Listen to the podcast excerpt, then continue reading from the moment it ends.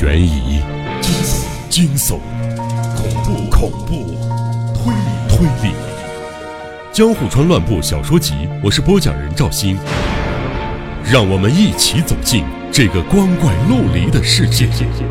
光怪陆离。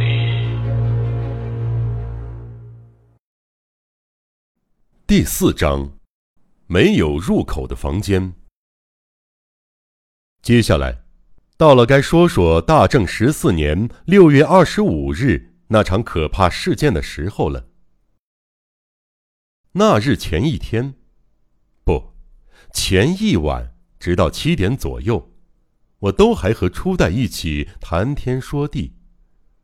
我回想起那个春晚的银座之夜，我很少去银座，但那天晚上不知怎么回事儿。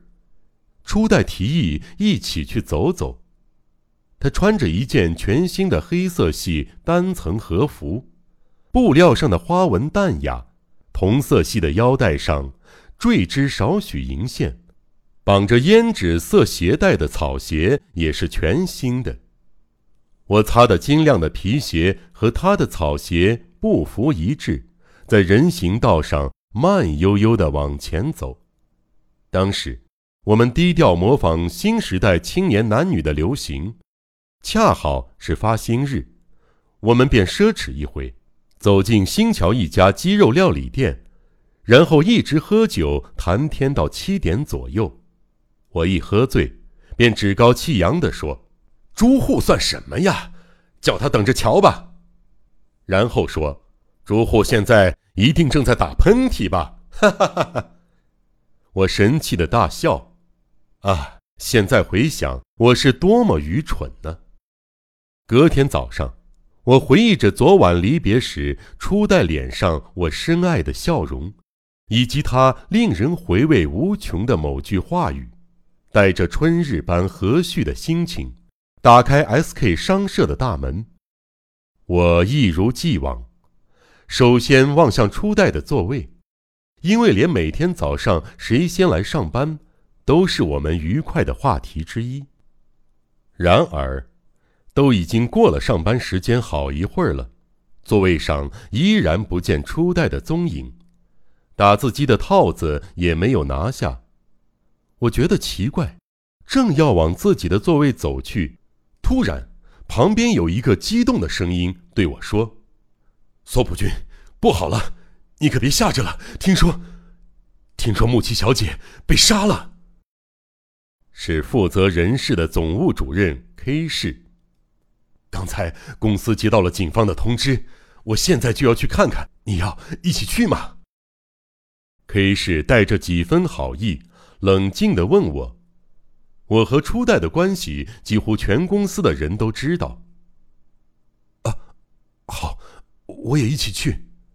我什么都思考不了，只是机械性的回答。我向同事稍作说明之后。便和 K 市一起上了轿车。是，是在哪里？被谁杀的？车子开动之后，我舔了舔干燥的嘴唇，声音嘶哑的问出这个问题：“在家里，你也去过吧？听说完全不知道凶手是谁，真是太不幸了。”心地善良的 K 市回答的十分冷静客观。创痛太过剧烈时。人有时候不会哭泣，反而会露出让人莫名其妙的笑容。就像悲伤，当悲伤太沉重时，人们会忘了流泪，甚至连感受悲伤的力气都没有了。只有经过相当时日以后，才能真正体会。我的情况正是如此，无论是在车上，还是到了初代家。哪怕眼前出现初代的遗体，我都仿佛事不关己，就像一般的吊唁客般茫然机械的行动。初代的家在朝鸭公众一条说不清是马路还是巷弄的小路上，周围的小商家和民宅一户接着一户，在这些看起来较为高耸的建筑中间。那两栋屋顶很低的平房，初代家及隔壁的旧货店就特别显眼，远远就可以一眼认出。初代与他的养母在那栋只有三四个房间的小屋子里，过着相依为命的生活。我们抵达的时候，验尸等勘验工作已经结束，警方正对邻居进行查访。初代家的格子门前。有一名制服巡查，像个守卫似的挡在那儿。K 市和我拿出 SK 商社的名片，他便让我们进去了。六榻榻米大的里间里，初代已经变成一具尸体，安静的躺在那儿。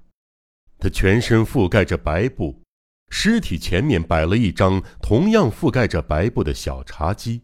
上头点着小蜡烛和线香，和我仅有一面之缘的初代小个子母亲，正哭倒在初代的枕边。一旁，据说是他小叔的人，板着一张脸坐着。我在 K 市之后向母亲致哀，在小几前鞠了一躬，靠到死者旁边，轻轻掀开白布，看着初代的脸。听说初代被人一刀刺入心脏毙命，他的表情没透露出半点痛苦，反而安详的像在微笑。他闭着眼睛，生前就不怎么红润的脸颊，现在更是犹如白蜡般苍白，胸口就像他生前绑和服腰带那样，缠着厚厚的绷带，因此看不出伤口。我看着他这个模样。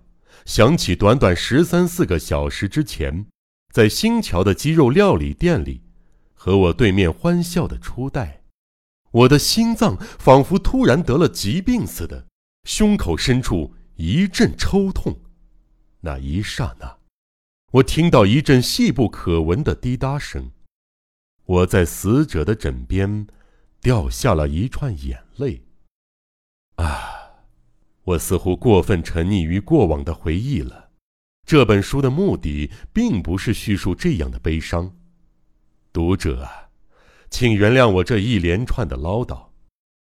当时，在现场的我和 K 市后来还被叫到警署，询问初代日常生活的情形。综合打听到的线索，以及向初代的母亲及附近居民打听来的消息。这场令人悲痛的杀人事件，大致经过如下：初代的母亲在当日前一晚，为了商量女儿的婚事，前往位于品川的小叔家。由于两家相隔颇远，他回家的时候已经过了深夜一点。关好门窗之后，他和醒来的女儿聊了一会儿，便回到自己的寝室。由玄关改造而成的四个半榻榻米大的房间躺下。我在这里说明一下初代家的格局。刚才说的玄关连接里面一间六榻榻米大的饭厅，饭厅是一间横向长形的房间，可以通到六榻榻米大的里间和三榻榻米大的厨房。里间是客厅兼初代的起居室。